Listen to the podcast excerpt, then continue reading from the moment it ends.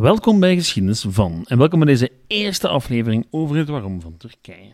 In een reeksje van drie à vijf afleveringen wil ik uit de doeken doen waarom Turkije vandaag de dag een ding is. Want, geloof het of niet, Turkije zoals wij het vandaag kennen, een onafhankelijk, al dan niet democratisch land met een afgebakende nationale identiteit, is een relatief recent verschijnsel. Al kan je ook daarover discussiëren. Want is het nu 1919, 1923, 1452 of 1299 dat het geboortejaar is van de Turkse natie? Het is een kwestie van hoe ver terug in de tijd je de oorsprong van het moderne Turkije wilt gaan zoeken. En laat dat nu net zijn wat we in dit reeksje gaan doen. Beginnen doen we met de vraag wat een Turk nu eigenlijk was en waarom Turkije een hele geschiedenis heeft die niks met Turken te maken heeft. Dat en nog veel meer in deze aflevering van Geschiedenis van.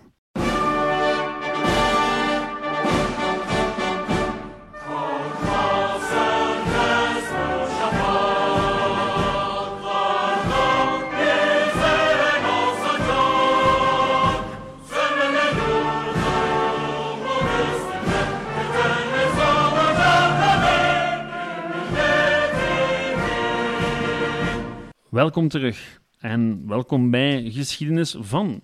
Een korte opmerking. Ik ben dit aan het opnemen terwijl het hier buiten flink aan het regenen is. Ik woon ondertussen in Timor. En uh, wel, regen is hier zeer normaal. Dus als je wat licht gespetter hoort, weet dan dat de regen is. Goed, waarom Turkije als eerste onderwerp van dit nieuwe seizoen van de podcast? Wel, Turkije is een land waar ik iets mee heb. Ja, ik heb er een jaartje gewoond, maar mijn band met Turkije gaat al veel verder terug.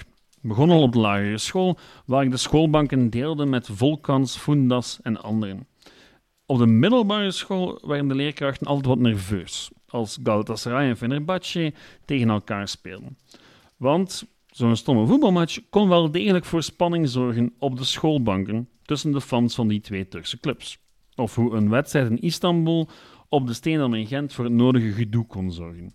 Het zorgde bij mij voor een fascinatie met Turkije en de Turken. Een fascinatie die ik nooit ben kwijtgeraakt. Die fascinatie heeft ook veel te maken met dat voor een Belg nogal absurde Turkse nationalisme. Want, geloof het of niet, er is één ding waar alle Turken het over eens zijn. Dat zij eerst en vooral Turk zijn. Links, rechts, atheïst of conservatieve moslim, maakt niet uit. Turk zijn ze allemaal behalve de Koerden, maar daar kom ik later nog wel op terug.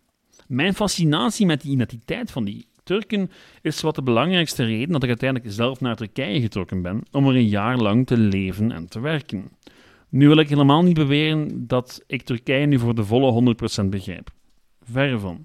Wat ik wel min of meer kan vatten, is waarom het Turkije van vandaag geworden is wat het is. En dat is een waanzinnig boeiend verhaal waar de meesten van ons veel te weinig over weten. En dat is een zonde. Niet alleen omdat het gewoon boeiend is, maar omdat lang niet alle Turken nog in Turkije wonen. En om hen te begrijpen en hun relatie met Europa, helpt het om iets te weten van Turkse geschiedenis. Uiteindelijk valt de aanleiding voor dit reeksje van afleveringen misschien wel te herleiden tot exact één gebeurtenis. Jaren geleden, toen ik nog student was, had ik nood aan een snelle hap vooraleer ik me in het nachtleven stortte. Zo. Oplossing: kebab. Ik stapte dus een kebabzaak binnen, bestelde mijn gebruikelijke durum kebab met samurai saus en staarde in afwachting wat naar de tv. Die stond zoals gebruikelijk op een Turkse zender. Maar het was niet de gebruikelijke tv-serie of schier eindeloze opeenvolging van videoclips waar ik naar keek. Nee, het was een zeer uitgebreide, gedetailleerde reportage over één man. Een man met een fantastische snor. Atatürk. En ik had geen Turks nodig om te begrijpen dat die man belangrijk was geweest.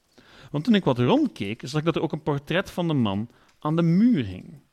Ik had al gehoord over Atatürk, maar dit was de eerste keer dat ik geconfronteerd werd met de absolute adoratie van de gemiddelde Turk voor die man. Een poging om het fenomeen te begrijpen door een praatje te slaan met een kebabverkoper bracht me ja, weinig verder. De man kon enkel benadrukken dat Atatürk zeer belangrijk was voor Turkije en veel meer keek ik er niet uit, eerlijk gezegd. Maar zoveel jaren later snap ik het wel. Snap ik waarom het zo moeilijk was voor die man om te beschrijven hoe belangrijk Atatürk wel was.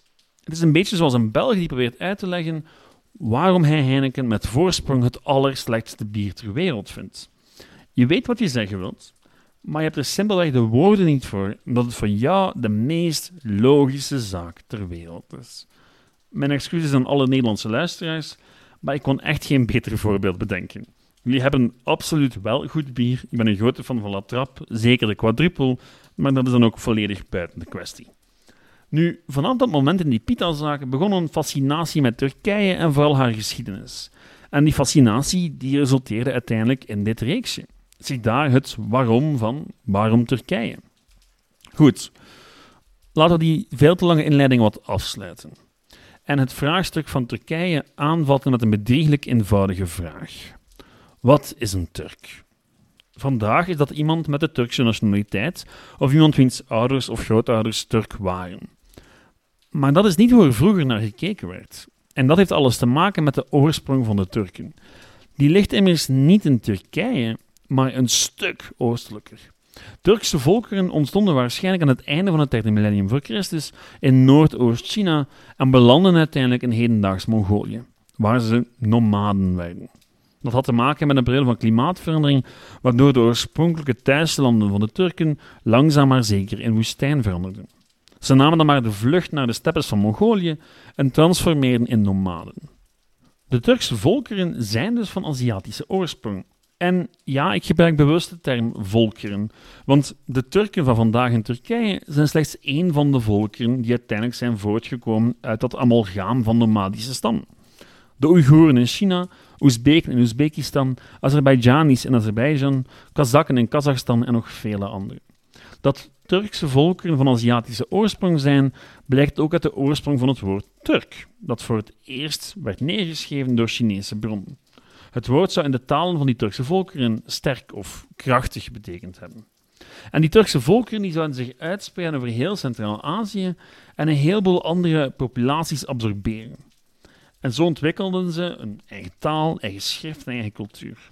Op religieus vlak volgden de meesten het Tengri-geloof.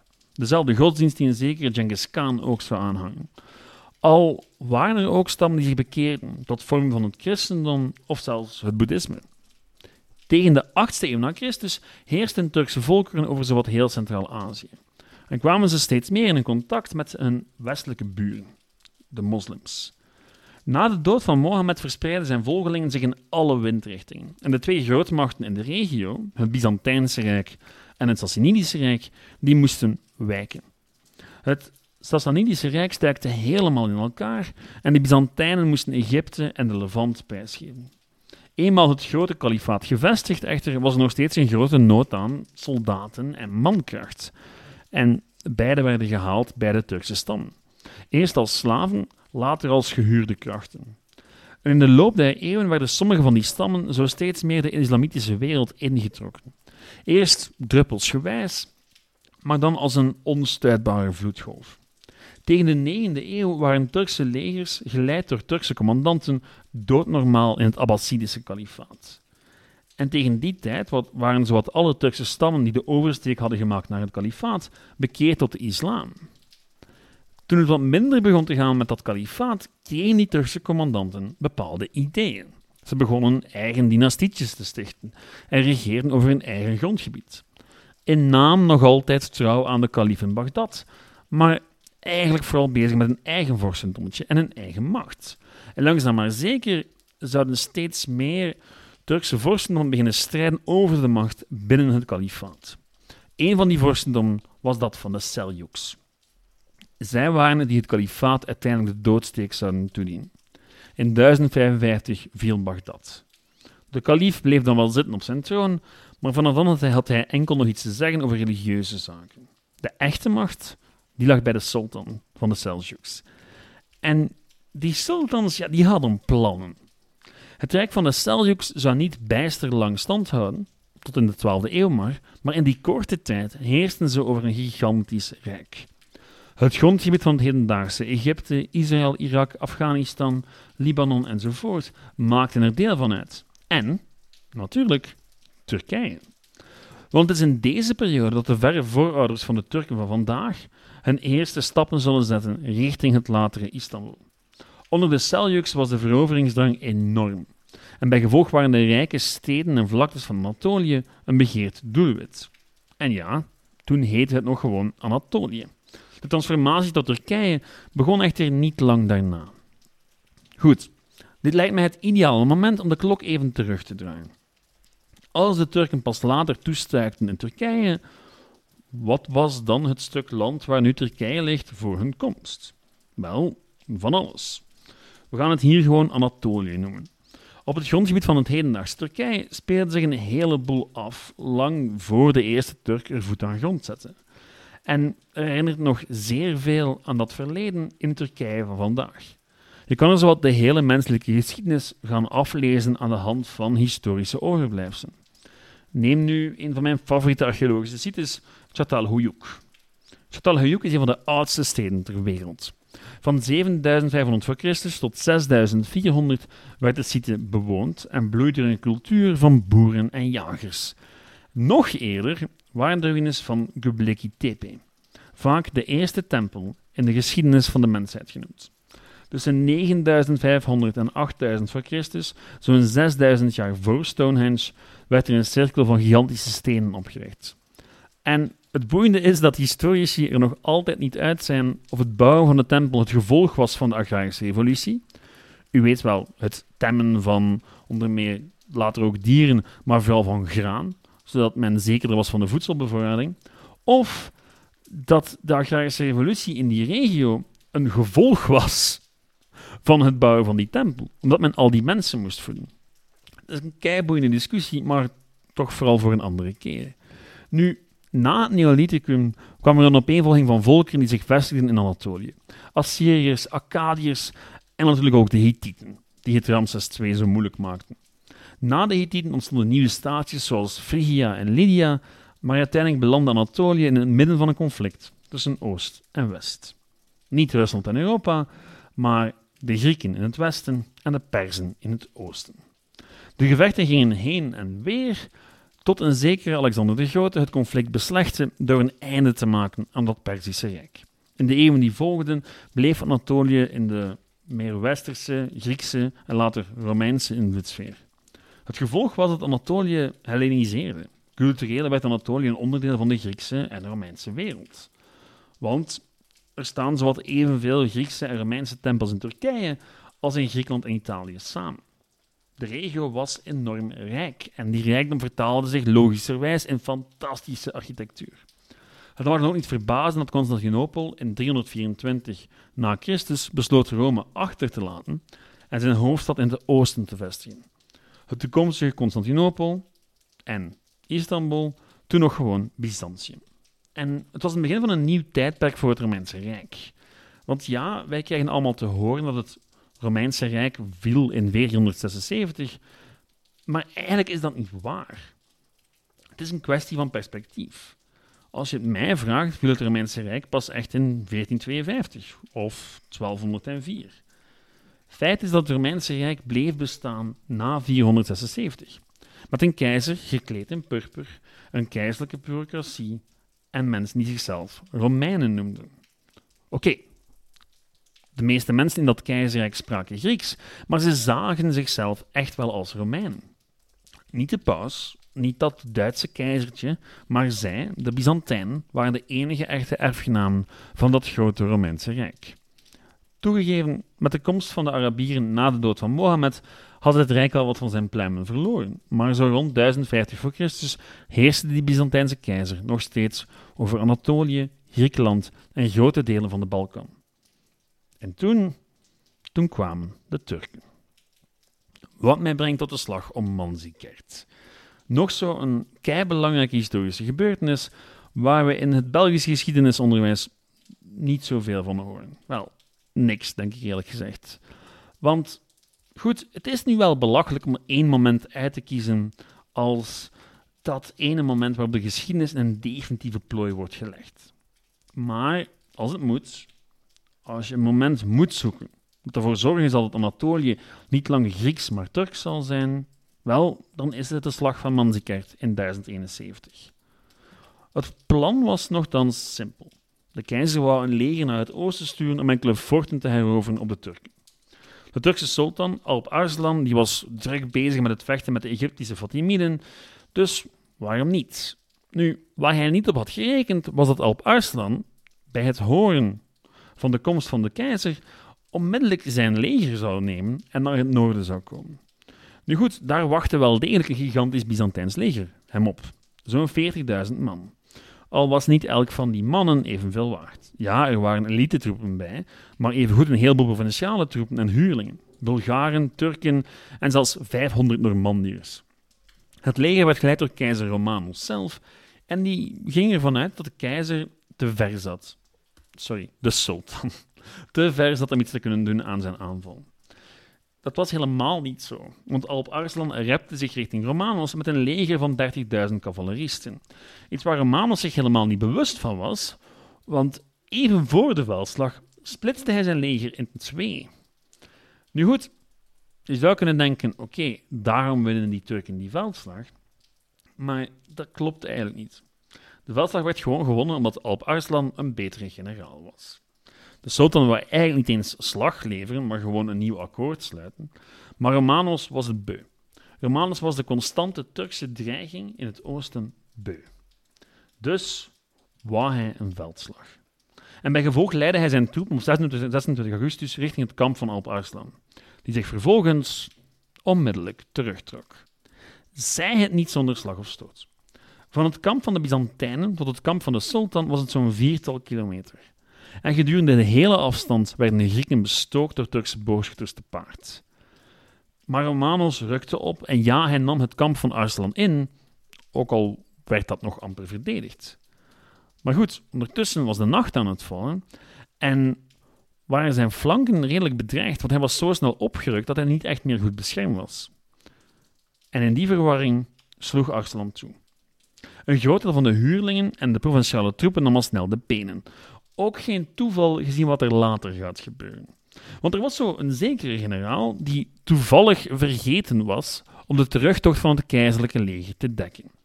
Dat die generaal toebehoorde aan de familie Ducas, een familie die liefst een van haar eigen leden op de keizerlijke troon zou zien, heeft daar waarschijnlijk helemaal niks mee te maken. Lang verhaal kort, de Byzantijnen werden verpletterd. Om de situatie nog erger te maken, werd de keizer ook nog eens gevangen genomen door Alp Arslan. Wat op een bepaalde manier nog erger was dan gewoon sneuvelen. Romanos moest wat territorium afstaan, maar eigenlijk viel de prijs voor zijn vrijheid al bij al nog mee. En niet eens alle Byzantijnse troepen waren gesneuveld. En het was ook niet zo dat Alp Arslan plots een leger richting Byzantium leidde, om voor eens en altijd een einde te maken aan het oostelijke Romeinse Rijk.